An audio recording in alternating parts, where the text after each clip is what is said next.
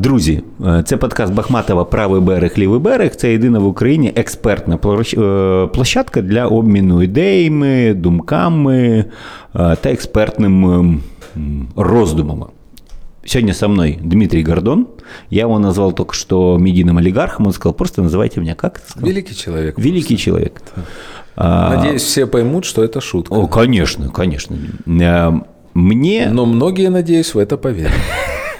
Смотри, ты, ты так долго э, и тщательно, и качественно работаешь с медиа, э, что вот в нашем пространстве для меня ты являешься лучшим медийным, э, я не знаю как, независимым производителем. Ну, ты тебя, производишь контент. У тебя хороший вкус. Спасибо, Дим.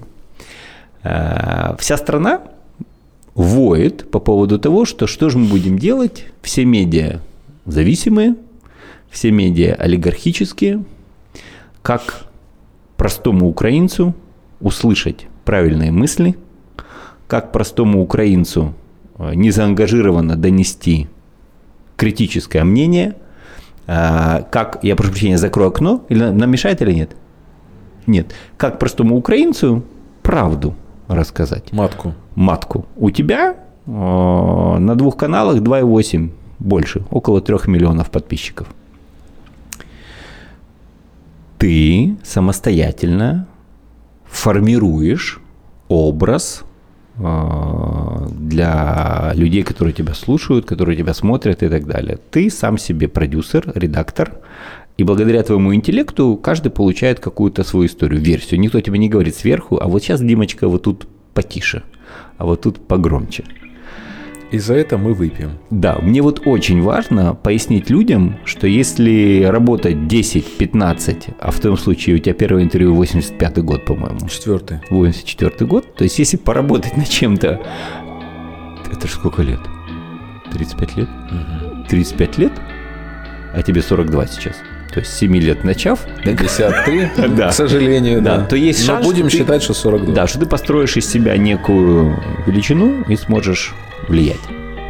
Давай об этом говорить.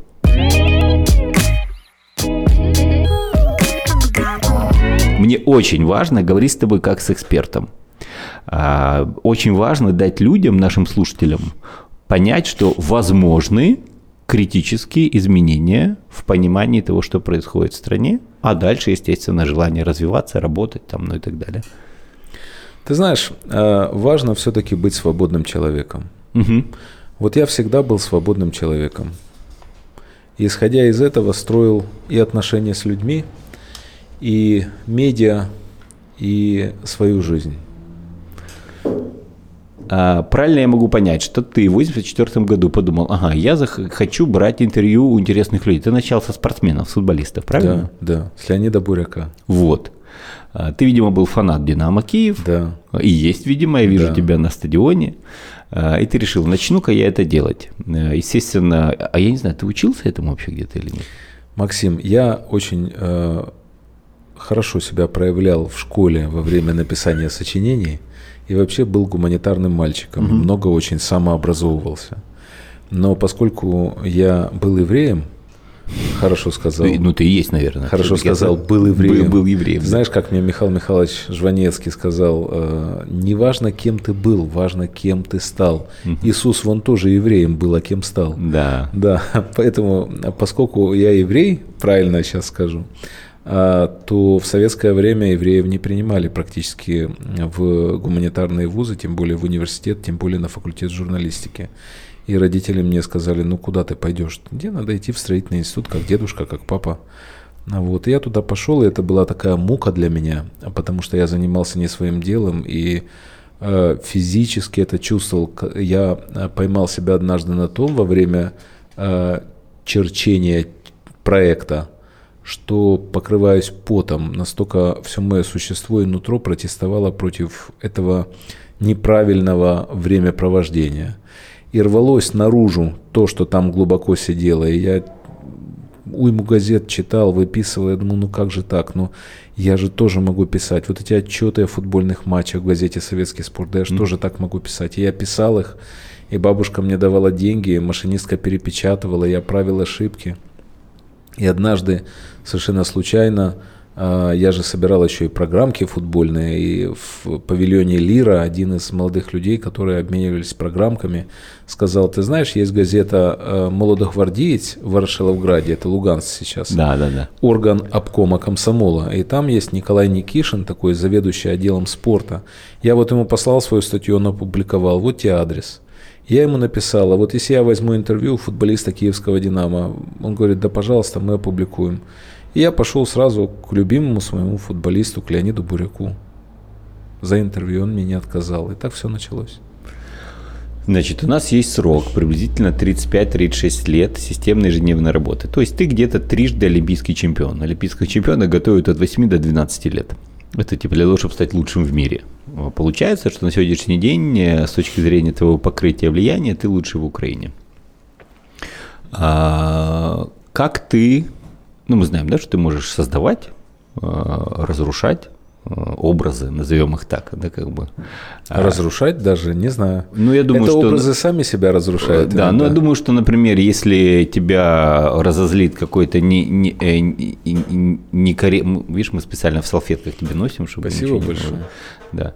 Если вдруг какой-то некорректный, непорядочный человек рассказ... начнет рассказывать тебе какие-то там глупости и так далее, ты можешь ему ответить в прямом эфире, там, как Соловьеву, например, да? Да. И вырвать кадык, ну, например. Да. Это же об этом и речь, ты же да я ему не вырвал кадык. Ну, он еще не доехал, доедет, или вы где-то встретитесь на нейтральной территории, там это будет У него просто нет кадыка, он состоит полностью из говна.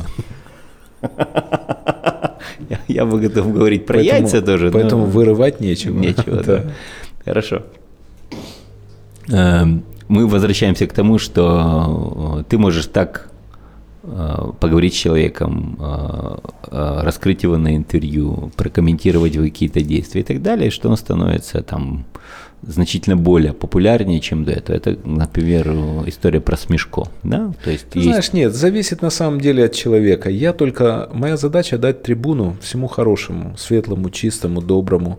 Э, не всегда так получается, но в случае с Игорем Петровичем Смешко я-то понимал, кто это. Угу. Но мне очень хотелось, чтобы это поняли и другие, чтобы увидели, какой человек замечательный, как он может влиять на э, политику страны, на Украину вообще. Вот из чего я исходил. Мне очень хочется, ты знаешь, я всегда э, думаю о себе, прежде всего, и о своей семье. А чтобы я хорошо жил и семья хорошо жила, нужно, чтобы хорошо жила страна. А в плохо живущей стране никто хорошо жить не будет, даже угу. если кто-то огородится большим забором. Поэтому я очень заинтересован в хорошей жизни моей страны, понимая э, просто э, корыстным умом своим, что от хорошей жизни страны зависит моя хорошая жизнь. Хорошо. А, вот есть хороший человек, Дима Гордон, есть его позитивная история. Он один такой. А, Кого мы еще можем записать в эту когорту, чтобы количество хорошего победило количество плохого? Потому что на сегодняшний день сигнал твой сильный, конечно, но если включаются каналы и начинает метать говно, то, естественно, его недостаточно. Надо больше, надо увеличивать. Ты хочешь спросить меня о каналах каких-то? О каналах каких-то, о людях, о, количе... о э, лидерах Ой, мнений, возможно. Хороших людей на самом деле мало, но э, уровень их настолько высок, что кажется, что их много, если они встают в полный рост. Угу. О каналах я не знаю, у нас-то каналов немного в стране, на самом деле, таких заметных, да? Угу. Вот, э, вот мне трудно сказать. Э, если говорить о русскоязычном пространстве, то Юрий Дудь, мне кажется, делает большую работу. Да. Э, он нашел себя, он нашел свой язык. Мне очень нравится он. Он талантливый человек. Я вообще испытываю слабость к талантливым людям. Я когда вижу талантливого человека, э, у меня сразу желание подхватить его на руки и подбросить. Спасибо, что, Дима. Да, большое. да. Я помню, э, как я тебя впервые увидел в 2000, сейчас скажу точно, шестом году. Шестом, да. Да мне все уши прожужжали про Comedy Club. Мгм. А, И думаю, ну что это такое? Как раз мы снимали с Наташей Бучинской клип, как сейчас помню. Закончили снимать, и я пошел на концерт Comedy Club, где был Ледокол Бахматов. Да, был такой. Да, И есть. И есть, да. Было очень прикольно и очень остроумно, и это здорово было на самом деле. Вот, конечно, ты талантливый человек, однозначно. Э, Мне нравятся талантливые люди, я кайфую от талантливых людей. Э, Даже если они иногда бывают плохие, я им прощаю все за талант, ты знаешь. Э, Есть очень много людей, которые меня не любят а, среди талантливых людей. То ли в силу зависти, то ли в силу каких-то других, может, объективных причин. Но я совершенно никогда не отвечаю им нелюбовью, потому что они талантливые. Мгм. Я берегу вот это ощущение в себе, э, преклонения и восхищения их талантом. Ну, ты такой очень мудро положительный, да, как бы человек. Насчет Опытно, мудро не знаю, но Э, это, положительный. это мое мнение субъективное, но вот у меня есть такое ощущение складывается. Но я хочу от тебя, как от мудрого человека и опытного, попытаться совместно добыть тот секрет э, современного донесения информации. Я хочу поговорить про BBC и про Англию, которая с 27 года взимает налог с каждого телевизора, с каждого транслятора. И на сегодняшний день это порядка 5 миллиардов долларов в год, которые собирает Великобритания, и на него производит независимый контент. Какой хороший опыт. Да.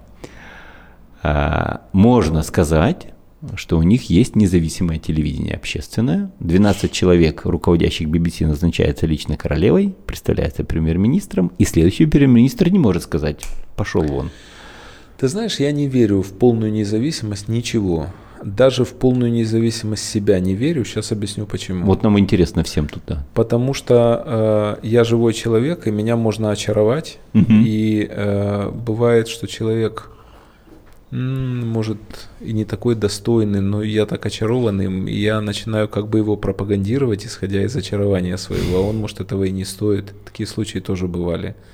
А, Нет полностью всего независимого. Да, я независим в том плане, что мне никто не указывает, что я должен делать. У меня Мгм. общая тетрадка в клеточку есть, в которой примерно 200 фамилий всегда людей, с которыми я хочу сделать интервью. Мгм. У меня есть помощники, которые постоянно по кругу пытаются дозвониться, связаться с этими людьми. Я пасу людей годами, иногда 10-15 лет. Вот это очень интересно. Кто Да. это, например, вот такой вот? Ну, вот э, из последних примеров таких ярких Ежев Саба. Мгм. Вот Ежев Ежефович, э, мы с ним в прекрасных отношениях.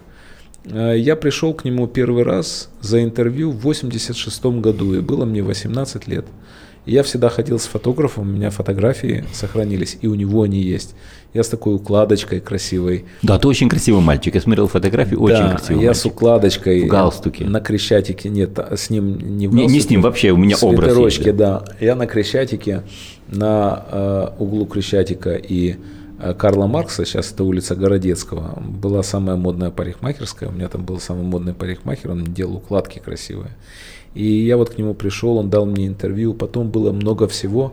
А потом Ежев Ежевич решил перестать давать интервью вообще. И сколько я его уговаривал. Не- говорит, не, не хочу. А произошло это после того, как в, 80, э, извини, в 96 году на волне разочарования игрой «Динамо», он был главным тренером, Да. он дал мне интервью, которое стоило ему много седых волос и шрамов на сердце. А, Это было сенсационное интервью, он обрушился там от Леоненко до других, обвинял в сдаче матчей людей и так далее. А, По Шевченко прошелся. А, И после этого он дал себе зарок перестать говорить на темы вообще, которые могут ему повредить. Я много лет, вот 10 или 15 лет добивался этого интервью. Э, Мы ходили э, в кафе, в рестораны, мы общались, мы созванивались. И семья Ежефа Ежефовича против была, чтобы не навредить ему. И в конце концов, вот долгим таким аккуратным напором я его склонил к этому.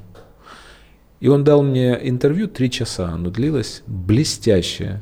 Вот я вышел, э, у меня в глазах слезы были от счастья, что я это сделал, что я ему поставил при жизни памятник, и ребятам этим, которые были гордостью советского, украинского футбола, и поколению этому, и этот такой кайф произошел, вот кайф, он не такой частый у меня, вот, чтобы кайфануть так, чтобы прямо слезы были.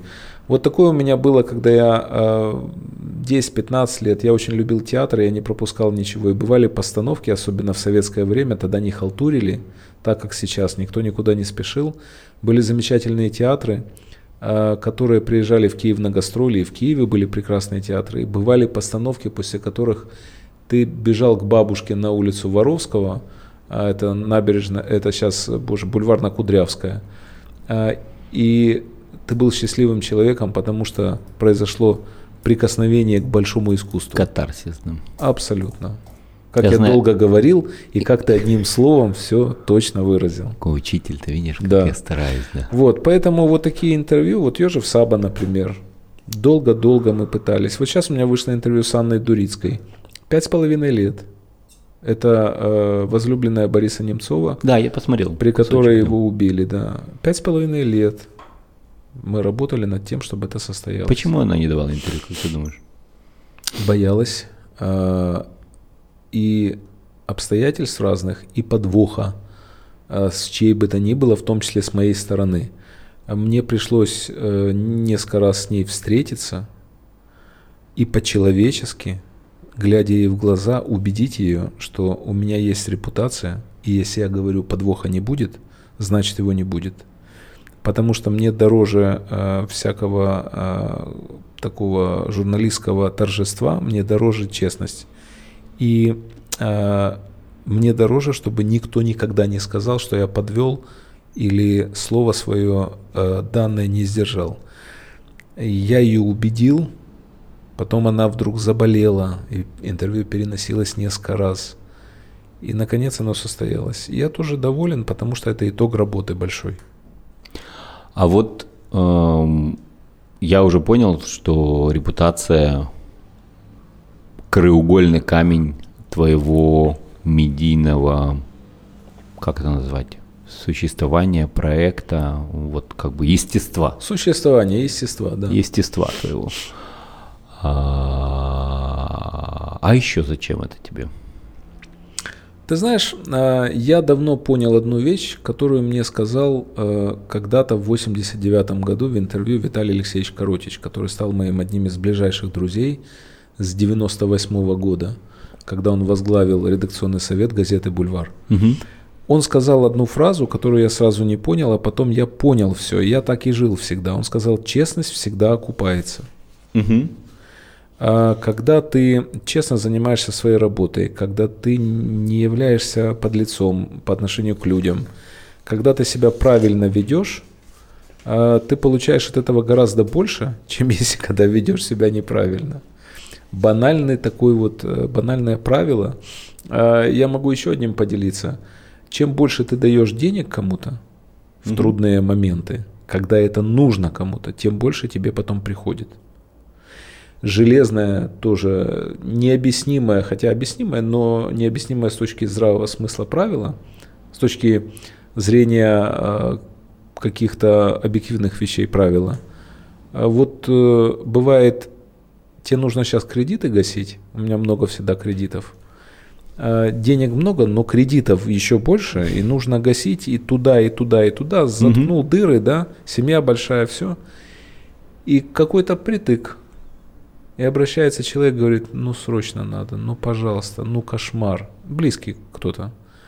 И ты достаешь и даешь, не оставляя ничего. Проходит немножко времени, бабах сверху дали. Ты не ожидал, ты не ждал ничего, пришли деньги. Угу. Это все обернулось.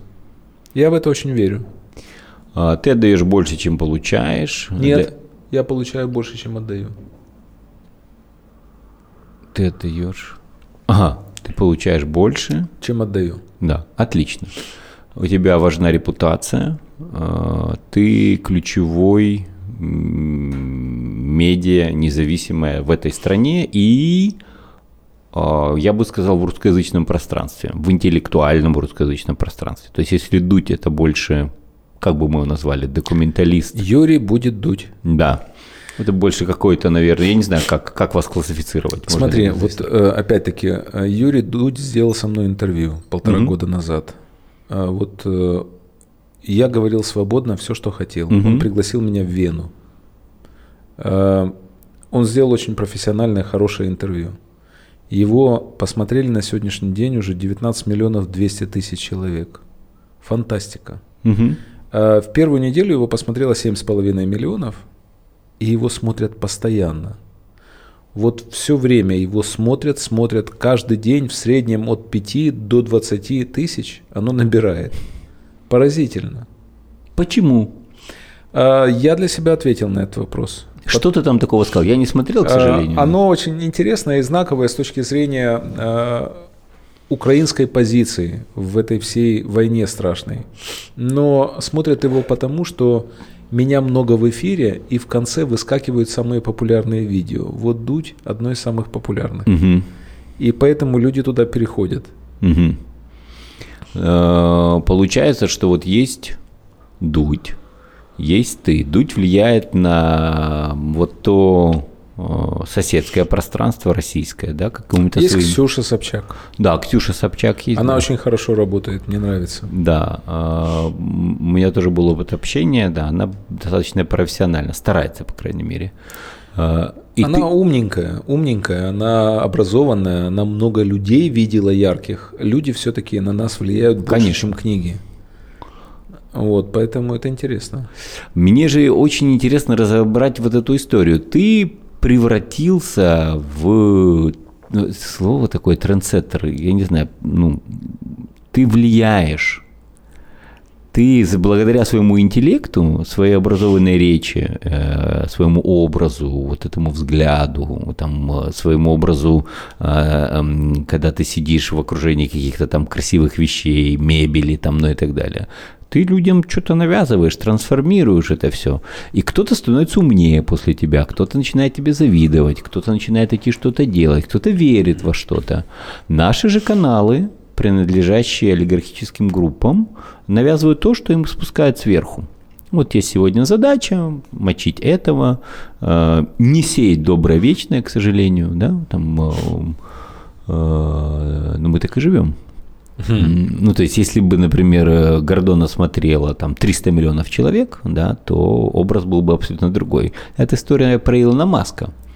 Ему же не просто так помогает правительство США, да, как бы определенными донейшенами, для того, чтобы навязать молодежи и другим производителям автомобилей некий образ, который будет стимулировать к развитию. Максим, мне повезло. Как вы стали валютной проституткой? Да, да, да, да, вы не поверите, Да, да. просто повезло. Очень повезло. Мне очень повезло, что я родился в то время, когда родился, и моя юность совпала с перестройкой.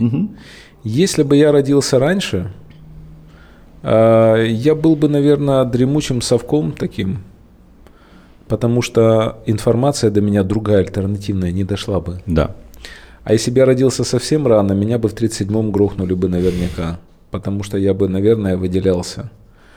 А, повезло, что перестройка началась. Повезло, что во время перестройки мне удалось заработать очень большие деньги, которые дали свободу тоже. А, деньги – важный момент для свободы, очень важный. То есть мы приходим к тому, что для того, чтобы строить независимое медиа, кто-то должен это финансировать. В твоем случае это ты. Да.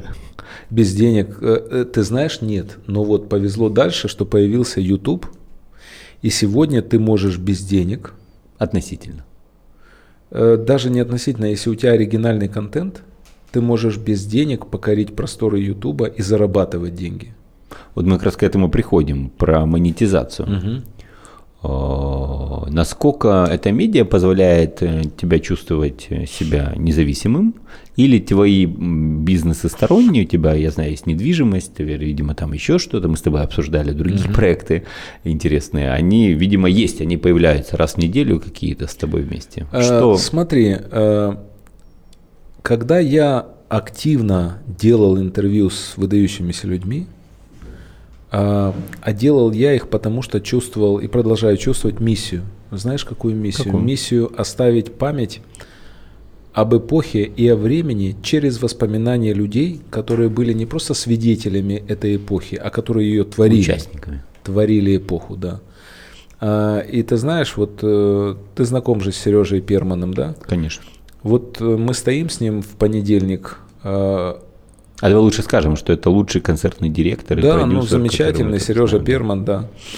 Мы стоим с ним э, на Лычаковском кладбище во Львове в понедельник. э, уже похоронили Романа Григорьевича Виктюка, нашего замечательного друга и близкого человека. И Сережа мне говорит, а ведь ты зафиксировал эпоху. Да. Да, я ее зафиксировал. И э, я себя за это очень уважаю. Мне никто не говорил, делай эти интервью.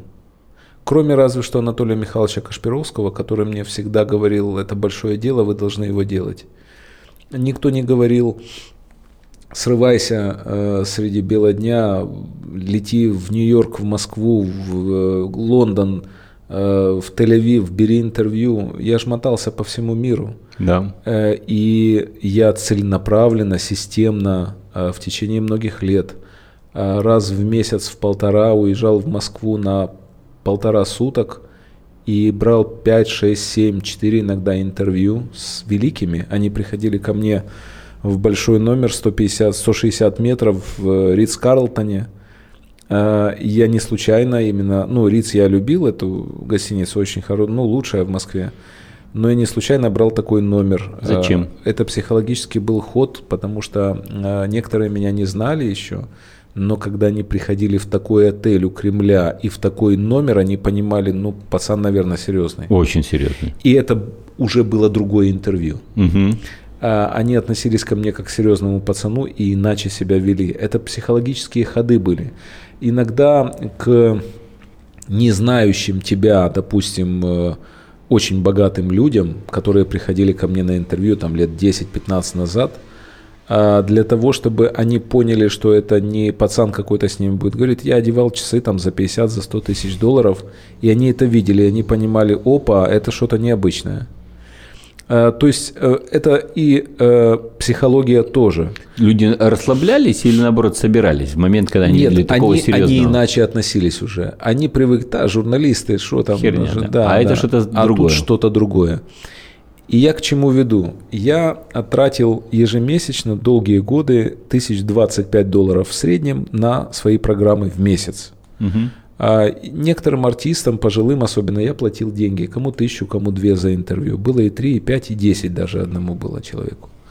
А, Я, э, потому что многие отказывались, говорили, а я вообще не хочу интервью Мне давать. неинтересно, да. Мне интересно. Юрий Яковлев говорит покойный, а мне не интересно, я не хочу. Э, Мы ему говорим тысячу долларов, он говорит, да я не хочу. Я устал, я старый. Я к Роману Григорьевичу Виктюку. Роман Григорьевич, ну поговорите с ним, я ему две тысячи заплачу. Роман Григорьевич, Юра, тра-та-та, давай. Он говорит, ну хорошо. Две тысячи, и Юрий Яковлев приходит ко мне в гостиницу. Мгм. А Таких случаев много было, реально много.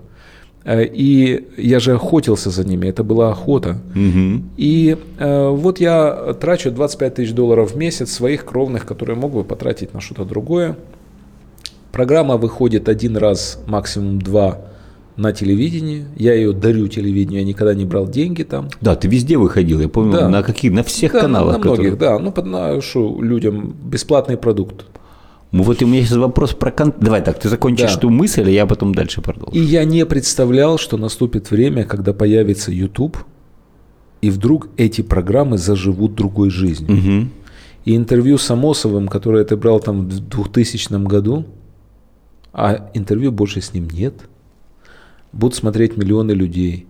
И вообще и другие интервью миллионы людей смотрят. Это медиакапитализация мы назовем. И мы ушли в вечность Мгм.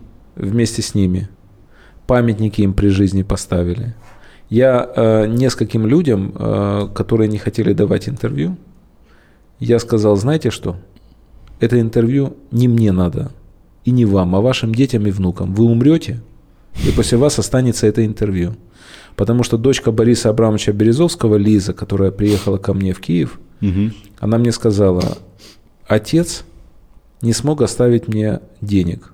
Там были коллизии. Мгм. Но у меня осталось, как память о нем, два ваших интервью. И это дорогого стоит. А, Мы приходим к тому, что ты осознанно производил уникальный контент. Когда-то вообще не понимая, зачем это тебе нужно. И продолжаю производить. Да. Сейчас с 2010-2011 года у тебя каналы YouTube, Да. А, И ты покоряешь это пространство, производишь уникальный контент, интервью со значимыми людьми, общаешься, делаешь и так далее. Мне настолько интересно. Так я говорю, повезло, ты видишь? Да. Мне повезло, что появился YouTube. Мгм. А если бы он не появился? Тогда ты был бы зависим от каких-то каналов, от средств доставки. А я доставлял, знаешь как? Вот выходили на каналах, они у меня брали бесплатно. Газета моя выходила, Да. там печаталась печатная версия. И я еще издавал книги. Я до сих пор еще издаю книги, но уже Я знаю, заканчиваю. Книги все. Это не, уже они не читаем. Не читаем и не Нет, читаются. всё. А сколько, Всё. какой тираж у тебя книжек?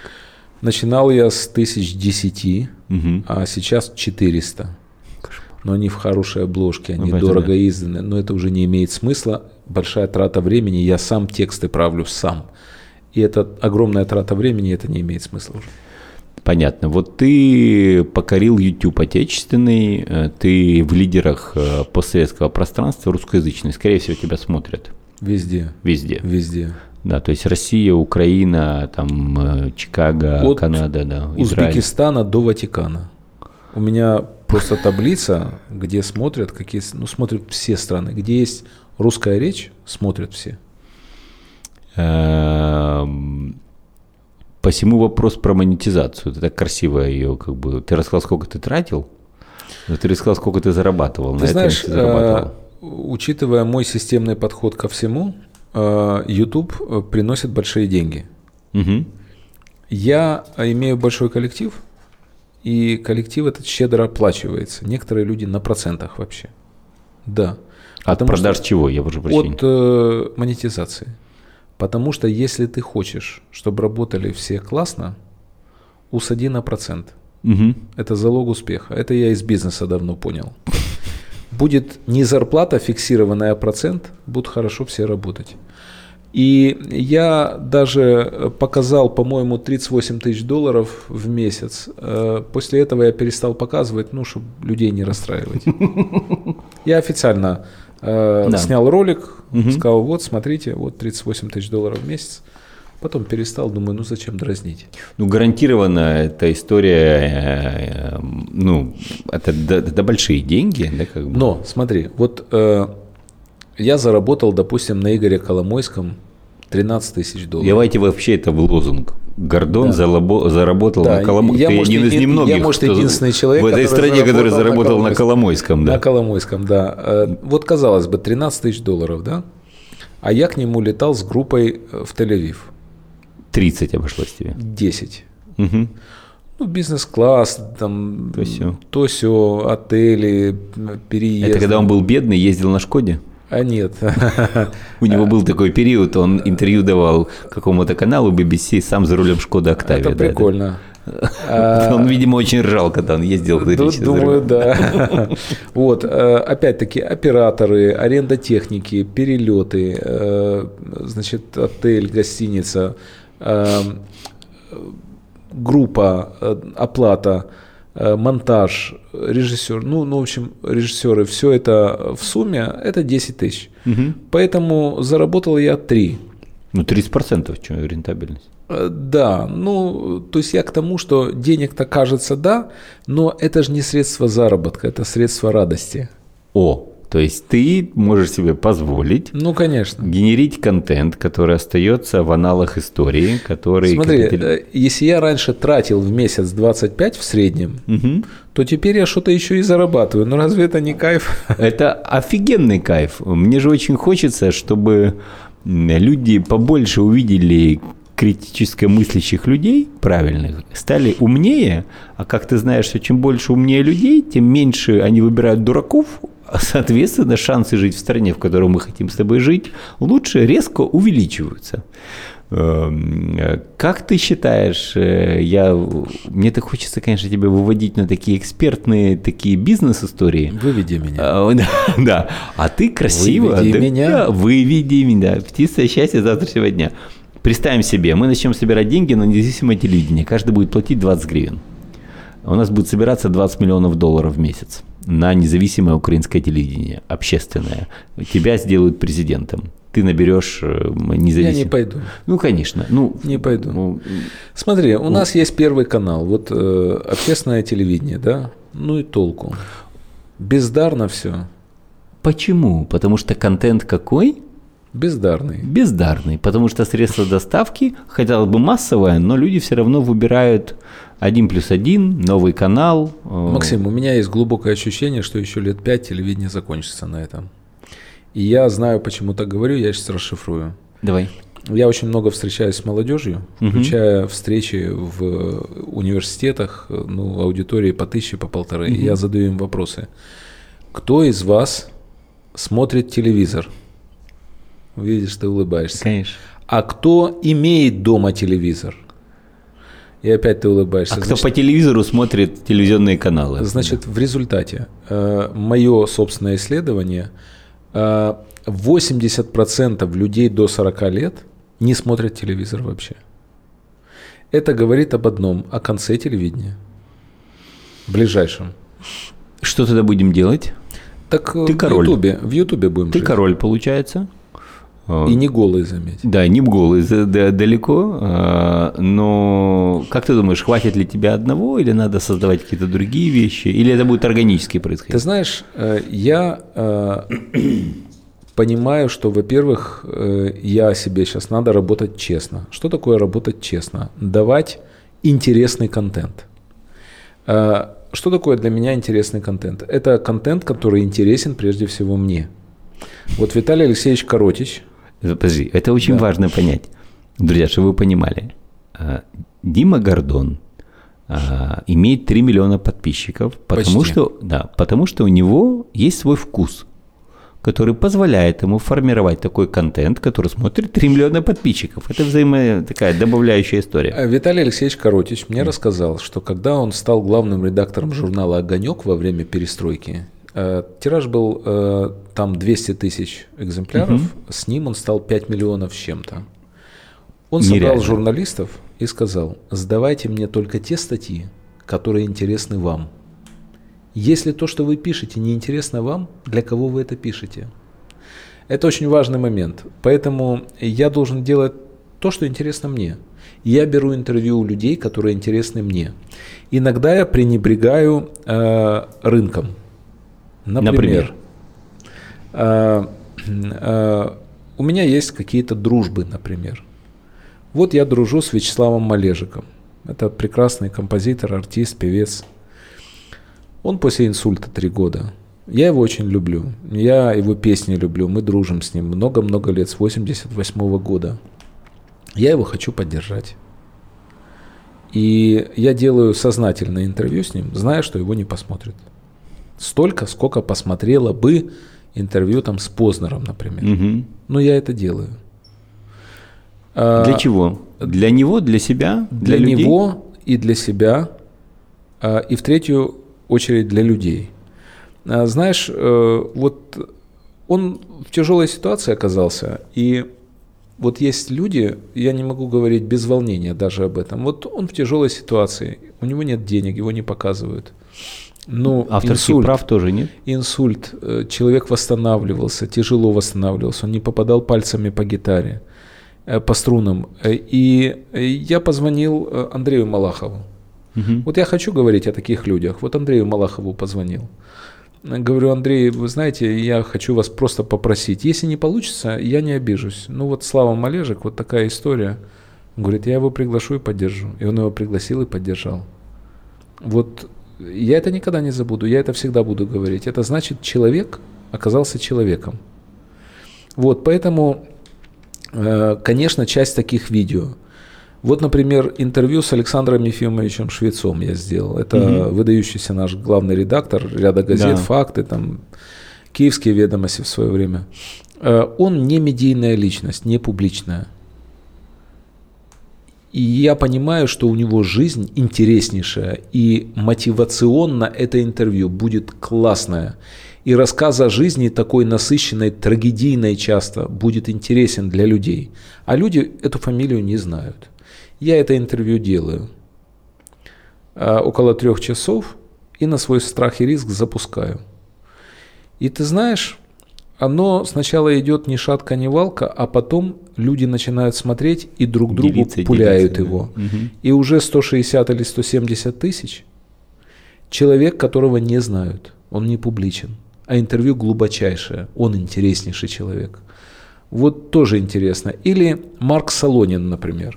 Я даже не знаю, кто это, извини. Вот, делая интервью, это человек, который э, написал альтернативную историю Великой Отечественной войны, которая была не такой, какой нам ее преподносили долгие годы. Он раскрыл механизмы страшных историй этих всех, э, написал целый ряд книг. О нем мне рассказал Виктор Суворов. Угу. Ледокол. Да, я делаю интервью с Марком Солониным, который уже живет в Киеве. Он из России. Угу. Ну что, вот для меня мерило, когда за сутки миллион просмотров. Это уже значит, ты, ты попал, Попал. куда надо, да. Вот выходит Лукашенко, миллион, Богдан, миллион там. Кстати, Лукашенко платил что-то или ты просто Не, приехал? Нет, и- я его пас лет 10-15 тоже. Это счастье было, что он согласился. Ну вот, выходит Солонин, и ну, за день там 20 тысяч. Думаю, какой провал, черт побери, а интервью интереснейшее. Мгм. И вдруг в течение нескольких месяцев люди его начинают пробовать, и они его распробуют. И передают друг другу. И сейчас там 5,5 миллионов. Это что такое? Это люди, это коллективный разум? Что происходит? Почему Да. этот контент начинает скажу. работать? Вот ты же Люди дал сталкиваются- 600, 600, сколько ты интервью взял? Ну, очень много. Тысяч, сотни. больше тысячи. Больше тысячи, да, больше тысячи. Люди начинают. Люди не лохи. И не это фраера. точно. Они голосуют кнопкой. Они голосуют кнопкой. И вот человек э, смотрит, и вдруг он думает, боже, глубина какая. И он начинает рассылать. Ребята, смотрите. И пять с половиной миллионов уже посмотрели человека, чьей фамилии никто не знал. Пять с половиной миллионов. Если не больше, может уже и больше. Ну, судя по динамике, да, уже больше 100%. Очень интересная история тоже и показательная, как бывает. Вот Анна Дурицкая, значит, за сутки, у меня же внутренний счетчик, Да. потому что внешний не справляется, Да, внутренний всегда объективно дает, внешний нагоняет. Э, За сутки 800 тысяч. Очень много. Да, ну немало. Ну реально немало. Это темы, это твоя фамилия, ее никто не знает, это бренд Немцова. Нет, это не моя фамилия прежде всего, это бренд убийства Немцова. Да, бренд убийства Немцова. Конечно. Да, к этому конечно. внимание. И очень важно дать правильное название, заголовок. Мгм. Еще с советских времен я запомнил одно правило, бесплатно делюсь. Э, Я когда-то сел, когда напечатался в Киеве уже немножко, Мгм. я сел в поезд на третью полку и поехал в Москву. Пришел в газету «Советский спорт». Ну как же, я же уже в Киеве печатаюсь. Крутой, надо ж- да. К заводелам спорта Олегу Кучеренко. Это был гуру футбола. Заводелом футбола советского спорта. Гуру. К нему зашел в этот момент э, мужчина с ранцем, таким за плечами. Не очень хорошо одеты, они поговорили. И этот мужчина его спрашивает, ну что, молодежь учишь? Он говорит, да, они сами кого угодно научат. Мужчина вышел, он говорит, а вы знаете, кто это? Константин Сергеевич Есенин. Это был сын Сергея Есенина из Зинаиды Райх, самый главный статистик советского футбола, воевавший кавалер ордена Красной Звезды. Так мне Кучеренко говорит, хотите о футболе писать? Пожалуйста. Э, Значит, вы нам давайте критические материалы по киевскому «Динамо». Вот, будем публиковать. Я понял, что мне тут не по пути. Мгм, А Другой бы уехал в Киев назад, а я пошел в «Комсомольскую правду». мгм. 22 миллиона экземпляров тираж газеты. О, в бульваре было 800 тысяч, да, Э, по-моему? 570 самый большой тираж. Мгм. А, 22 миллиона. Я пришел и говорю, здравствуйте, я печатаюсь вот во всех лучших газетах украинских. А, Хочу писать о киевском «Динамо». И знаете, что они говорят? Знаешь, что они говорят? Ну, пожалуйста, предлагайте. И я им начал одно за другим предлагать, и они стали печатать. Ну, это соответствовало уровню комсомолки. Вот в Москве было проще всегда. Мгм. Там э, жила Москва, знаешь, по каким принципам тогда? Если у тебя есть товар, Мгм. давай. Если товар соответствует уровню покупок, пожалуйста, грубо говоря. Я им давал товар, они это брали. А, И они это печатали. И э, вот э, с чего я начал? Чего я о комсомольской правде заговорил? Я подошел к комсомольской правде не неспроста. Ты шел э, э, контентом? А, Заголовки. заголовки, заголовки, да. Комсомольская правда отличалась от всех советских газет заголовками. Они били не в бровь, а в глаз. Они были о главном, и они были часто парадоксальны, интересны. Они заставляли тебя идти в статью. Мгм. И мне рассказали там, что у них есть группа людей, которая каждый день, каждой статье Генерит. коллективным разумом придумывает броский заголовок. Оп, я это взял на вооружение. В бульваре я построил работу на заголовках. У меня должна была быть первая страница, которая звала купить номер. У меня должны были быть заголовки и подзаголовки, которые заставляли тебя вчитываться, влезать в материал. Да, четырехлетний мальчик съел- покусал бультерьера. Да. Мы- Ну, у нас э, не такого уровня были, не, конечно. не, я шучу. Но Да. имеется в виду, какой наш заголовок, кстати, к этому, вот, к этому эфиру ты бы дал? по-твоему? Мне надо почитать все, посмотреть. Хорошо. А, и я, я дам э, заголовки, я думаю над ними. Это особое искусство заголовок. YouTube – это искусство заголовка. Потому что, чтобы из массива огромного материалов, я же бесплатный совет всем даю, Да, мы же об этом выбрали говорим. мой контент, мне надо дать заголовок, который поразит парадоксальностью факта или сенсационным названием. При этом не соврав, нельзя обманывать людей. Мгм. Вот, э, что я и делаю.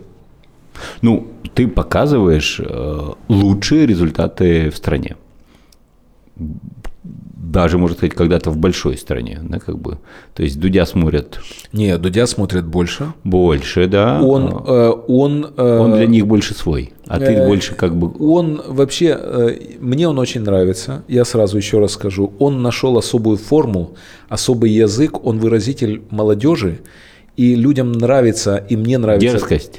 Да, сидит чувак вообще расслабленный, на расслабоне, с такой заточкой, ну, в хорошем смысле слова. А он же тоже футбольный, спортивный. Да, да, э. Смотрит по телефону, какие-то вопросы задаю, ну, может спросить на голубом глазу, ты дрочишь?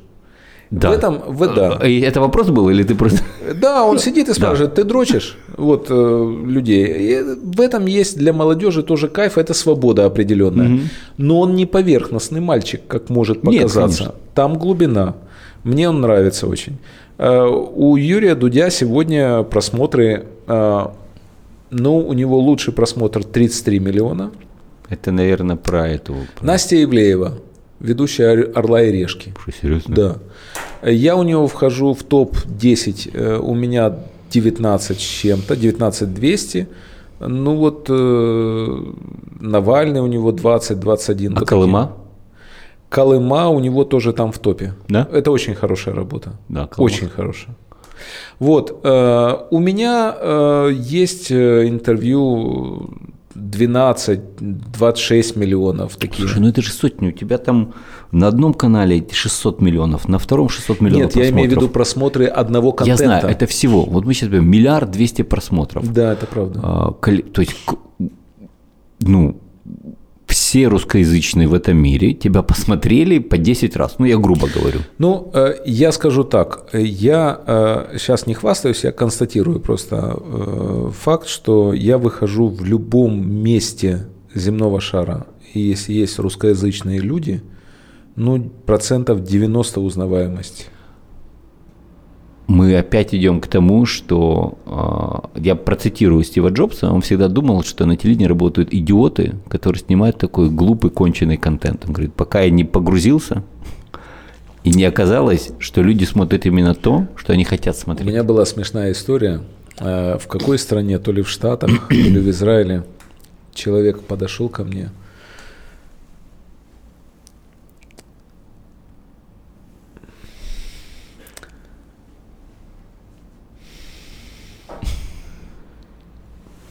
Гордон. Это было очень смешно.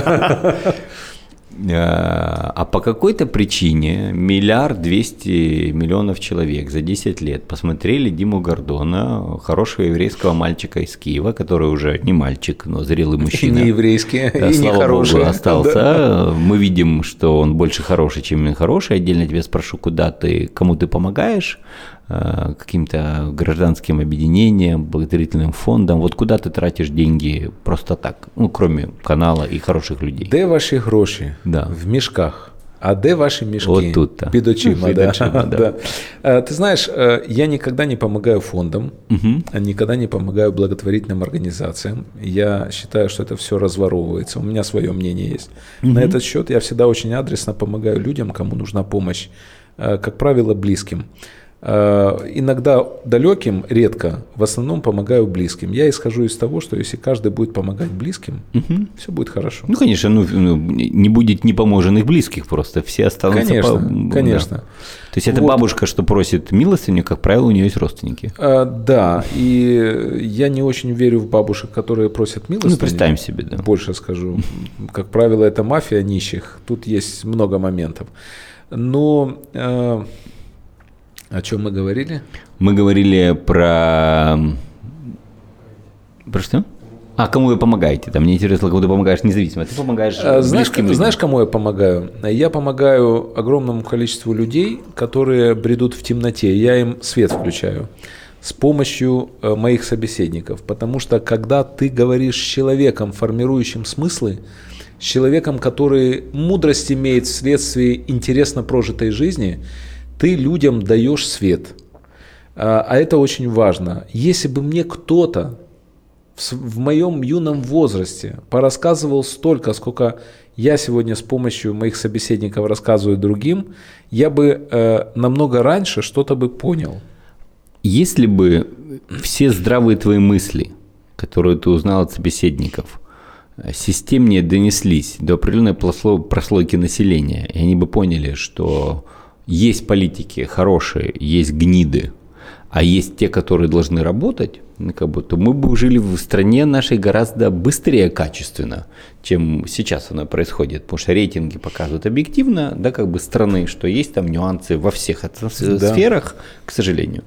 Но твой контент, твое критическое мышление и тот потенциал, который в тебе есть, например, если э, у Гордона появится школа, или она есть, например, да, которая будет... Ну... Она, не, она не нужна. Э, хочешь школы, э, иди на YouTube канал и смотри интервью. Там тебе и школа будет, и опыт жизни. Люди, которые рассказывают это, они тебе дают школу, умей только брать то, что они тебе дают. Они тебе лампочки включают. Смотри, мне же важно, чтобы наши зрители, слушатели, они поняли, что а, что надо смотреть, что не надо смотреть, как отделять зерна от плевел, как отделять зерна от плевел, или от плевел, правильно, от плевел. Наверное. Когда от плевел, когда от плевел, тут как повезет. Кому, Ты да. знаешь, вот смотри, один за другим э, уходит эпоха, вот уходят символы эпохи. Смотри, э, Михаил Михайлович Жванецкий умер. Кошмар вообще. Армен Борисович Джигарханян, э, Роман Григорьевич Виктюк. С каждым из них миллион историй связан. Угу. И я вот смотрю интервью, вот хотите мудрости, берите интервью с Жванецким, два интервью с Джигарханяном и э, пять интервью с Виктюком. И все. Вот э, просто на обум говорю. Роман Григорьевич рассказывает. Я приехал в Грецию, и меня спрашивают, расскажите о своей стране. Вот как понять вашу страну? Он был еще советским режиссером. Был Советский Союз на излете. Он говорит, дети – у нас во Львове стоял памятник неизвестному солдату. Когда его во время перестройки сняли, под ним оказался немецкий офицер в форме. Говорит, это же я пионером был и комсомольцем, мы что туда присягу значит, цветочки носили. Цветочки, присягу там, э, значит, э, ну, принимали у нас и так далее. А кому же мы поклонялись? Немцу, немецкому офицеру. Дети, что вам еще надо знать о советской стране? Ну, вот и все. И одним случаем он показал весь этот абсурд, всю эту глупость, тупость идеологическую и наплевательское отношение к людям. Вот и вся история. Если ты понимаешь это, тебе больше рассказывать ничего не надо.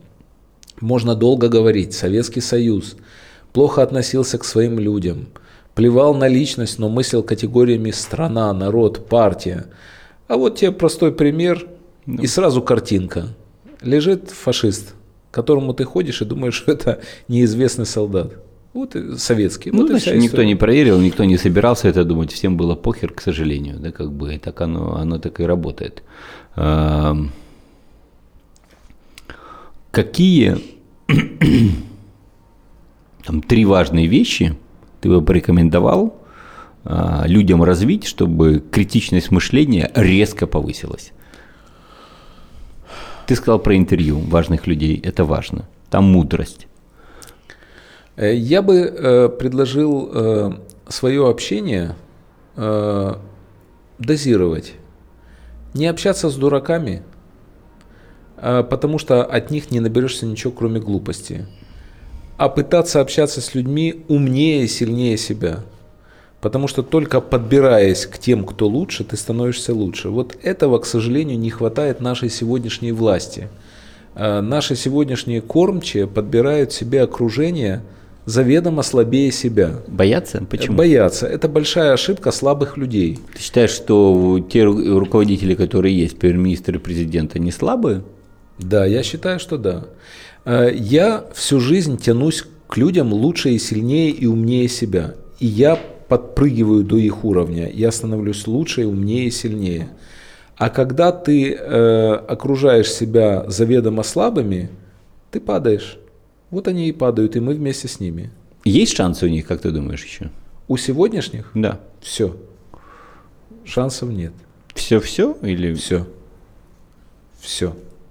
Ты знаешь, э, Андрей Николаевич Илларионов, э, помощник Путина в течение пяти с половиной лет, который ушел в оппозицию к нему и уехал в Соединенные Штаты, э, большой друг наш, он приезжает постоянно к нам в гости в Киев. Он один из лучших, я считаю, экспертов постсоветского пространства по политическим и экономическим моментам. Мы с ним записывали одно из интервью, у нас их немало. Это было в марте этого года. Это интервью набрало 12,5 миллионов просмотров. И я спросил, я восторжен, ну вот Владимир Зеленский, он мне сказал, Зеленский, все, в марте? в марте. Я говорю, как все? А что, мол, что он говорит? Андрей Николаевич, вы же умный человек, типа, что вы говорите такое? И он спокойно повторил, Зеленский, все. Почему? Потому что э, все реформы, если ты хочешь их провести, Первые полгода. проводятся быстро. Потому что окружать себя надо не дураками, а умными людьми, которые тебя, Пинками Возвысят. загонят, да, заставят. да. Э, И потому что бездарно потеряно время. Вот поэтому. А теперь я говорю все. К большому сожалению для себя, потому что я Владимира Александровича Зеленского очень люблю. А что же дальше? А дальше жизнь, но другая. Какая, Дима, расскажи нам. С учетом того, что все медиа подконтрольны, нам навяжут образ какого-то другого человека. А Ты знаешь, э, я э, задаю себе вопрос. Вот если не Владимир Зеленский, кто? У меня нет ответа на этот вопрос. Я не вижу сегодня фигуры, которая могла бы объединять Украину, разную Украину. Э, Не Медведчук же это, правильно? И не Порошенко. Да, значит, а кто? Кто сегодня может быть, за кого проголосуют, ну не 73, но хотя бы 60 процентов? Он объединил, кстати, за него проголосовали все области. Конечно, кроме Львовской. Кремлевской. Конечно, объединил. В- а сегодня Украине нужен человек, который Да. может ее объединить, так же, как Зеленский, или может чуть хуже. Я не представляю, кто сегодня так может объединить. У меня такой кандидатуры нет. Как говорил Сталин, других писателей у меня для вас нет. Вот, поэтому э, вот такая ситуация грустная на самом деле. Давай красиво, э, понимаешь, у тебя тяжелый день, да, как бы мне очень хочется говорить дольше, но... У меня очень легкий день, потому что вот такое интервью, как у нас сейчас идет, э, знаешь, э, у тебя глаза хорошие. Мне когда-то Анатолий Михайлович Кашпировский сказал, он склонен к афоризмам, он один из вообще э, самых больших людей в моей жизни. Он сказал, мы всю жизнь ищем глаза, которые мы ищем. Пауза. Мгм. И очень мало кому удается найти. Вот э, когда ты видишь понимающие глаза умного человека, э, ты не устаешь, ты кайфуешь. Вот я сейчас сижу, кайфую. Ты меня зарядил. Ну, я у тебя набрался сейчас. Мне приятно, но я забочусь о тебе, я понимаю, что ты сегодня весь день работаешь, мы обсудили, Я не ты- работаю, я живу. Да. А, смотри, э, мы говорили про медиа, про влияние, мы говорили про то, что нынешняя власть все. Мы говорим о том, что большинство медиа контролируется пятью людьми, которые могут захотеть навязать кого угодно, по большому счету. Временно. Это все уходит. Э, Я, Ты считаешь, что органическая любовь победит? я говорил, смотри, со многими олигархами, э, и они понимают, что телевидение заканчивается. И сегодня, вот, э, например, Виктор Михайлович Пинчук, вот объясни мне, какой ему смысл иметь канал СТБ, новый канал, вот ты же Да, я понимаю, мастер в этом плане, и не только в этом. Вот какой прок олигарху Пинчуку Виктору Михайловичу от нового канала, где нет политики, и он его не защищает никак, или от СТБ, или от М1, М2. Балласт. Не продать, не бросить. М- Минус 50 миллионов в год, ну, грубо говоря. Вот. Поэтому, если бы я был на его месте, я бы это бросил уже. А смысл? Он только теряет. А, Мне так э, интересно попробовать пояснить людям, как выбирать. Потому что те выборы, которые сейчас показали в Киевсовете, половина прошло старых.